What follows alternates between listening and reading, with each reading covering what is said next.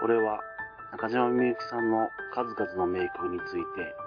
二人の不安の解釈と曲への愛情をあなたに語りかける番組です。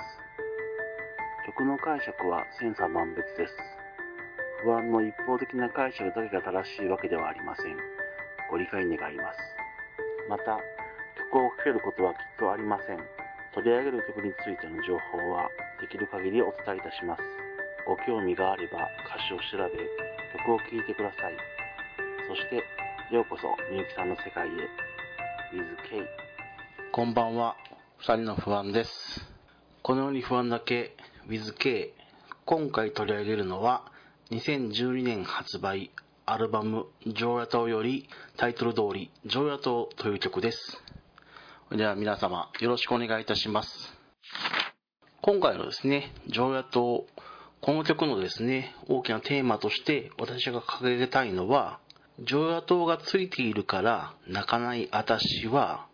なぜ常夜灯がついているから悲しいのか。この点となります。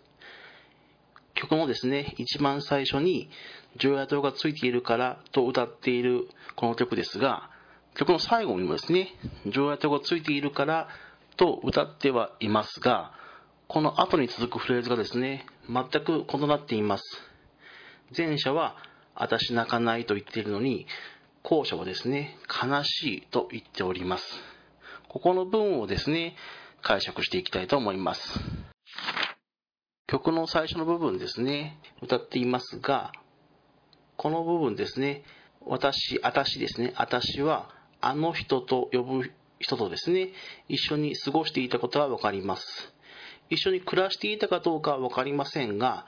通ってこないというぐらいなので、結構親密にですね、部屋に来てもらったことはですね、想像できます。一人きりとあるので、逆にですね、その頃は二人で部屋に帰ったりもしていたのでしょう。そんなあの人がいなくなりました。重夜灯を消し忘れて、そのままいなくなりました。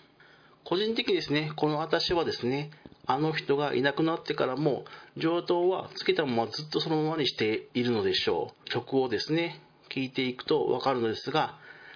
なぜこの私はですね、上野灯をそのままつけているのか。これはですね、あの人が消し忘れていったから、それなのです。消し忘れていったので、上野灯をつけたままにしているのです。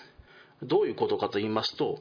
消し忘れている、あの人が消し忘れているという事実はですね、あの人がこの部屋にいたこと、一緒の時間を過ごしたこと、また愛し合っていたことですね。この全ての事実の裏付けとなり、土台となります。これ、常夜灯がついているから、あの人が昔ここにいたんだ。あの人と一緒に過ごしていたということが本当のことになります。